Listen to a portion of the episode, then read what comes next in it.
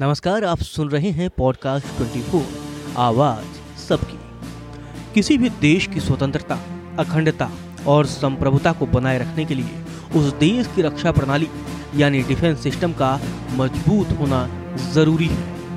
उन्नीस में अंग्रेज़ों से आज़ादी पाने के बाद भारतीय सेना 26 जनवरी 1950 को औपचारिक रूप से अस्तित्व में आई और पिछले बहत्तर वर्षों से अपने आदर्श वाक्य सेवा परमो धर्म, के ध्येय वाक्य के साथ देश की सेवा में खरी उतरी।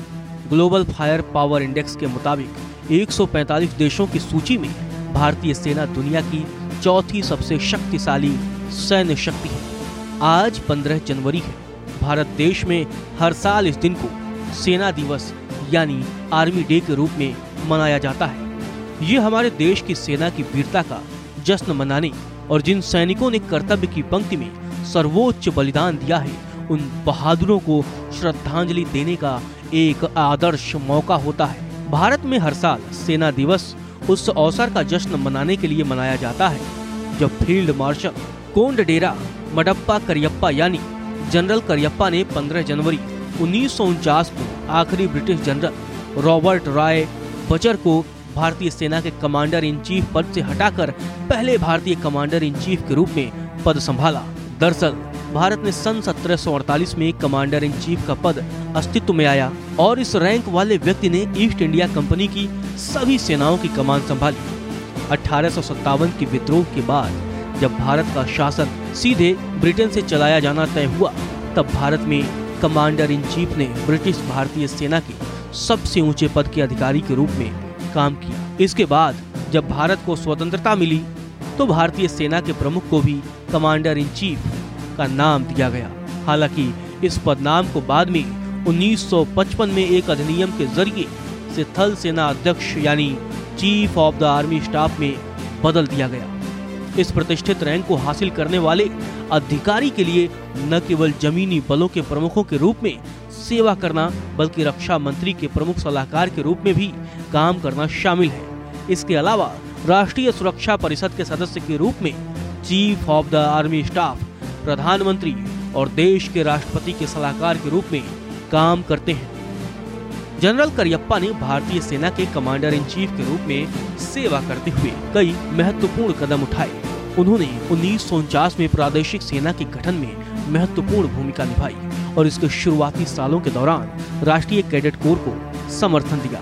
उन्नीस के भारत पाकिस्तान युद्ध के समय करियप्पा ने न केवल पश्चिमी मोर्चे पर भारतीय सेना का नेतृत्व किया, बल्कि भारत के विभाजन के दौरान सेना के विभाजन और भारत और पाकिस्तान के बीच अपनी संपत्ति के बंटवारे को भी संभाला। इसके अलावा उन्होंने जय हिंद का नारा अपनाया, जो भारत की विजय का अनुवाद करता है, जिसे बाद में भारतीय सेना के जवानों के बीच एक औपचारिक अभिवादन वाक्यांश के रूप में पसंद किया गया। करियप्पा ने भारतीय राष्ट्रीय सेना के पूर्व कर्मियों को भारतीय सेना में शामिल करने से इनकार करके सेना की स्वायत्तता बनाए रखी और इसे एक राजनीतिक दलदल से बाहर रखने में महत्वपूर्ण कदम उठाए।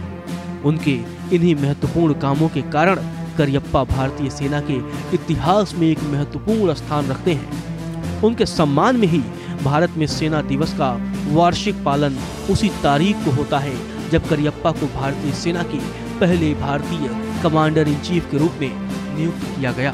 हर साल सेना दिवस समारोह एक निर्धारित पैटर्न का पालन करता है, जिसमें परेड और सेना से संबंधित कार्यक्रम होते हैं। इसके अलावा युद्ध संचालन में वीरता के लिए सेना पदक दिए जाते हैं, जबकि देश भर में समारोह होते हैं। जैसे ही हमने शुरुआत में बताया कि ये दिन हमारे देश के बहादुर सैनिकों को श्रद्धांजलि देने के अवसर के रूप में कार्य करता है, जिन्होंने देश और इसके नागरिकों को उनकी सुरक्षा के लिए खतरों से बचाने के लिए, बचाने के अपने कर्तव्य को पूरा करते हुए सर्वोच्च बलिदान दिया।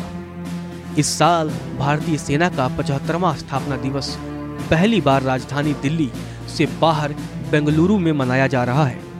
रविवार को बेंगलुरु के मद्रास इंजीनियरिंग ग्रुप सेंटर में थल सेना प्रमुख जनरल मनोज पांडे की मौजूदगी में विशेष परेड, यानी स्पेशल परेड का आयोजन किया गया। इस दौरान जनरल पांडे सैनिकों को संबोधित करेंगे और बहादुर सैनिकों को सम्मानित भी करेंगे। इस दौरान वायुसेना का एक फ्लाई पास्ट भी किया जाएगा और ड्रोन ऑपरेशंस को प्रदर्शित किया जाएगा। सभी देशवासियों को पॉडकास्ट 24 की तरफ़ से सेना दिवस की बहुत बहुत शुभकामनाएँ। ऐसे ही जानकारियों से जुड़े रहने के लिए सुनते रहिए पॉडकास्ट 24 आवाज़ सबकी।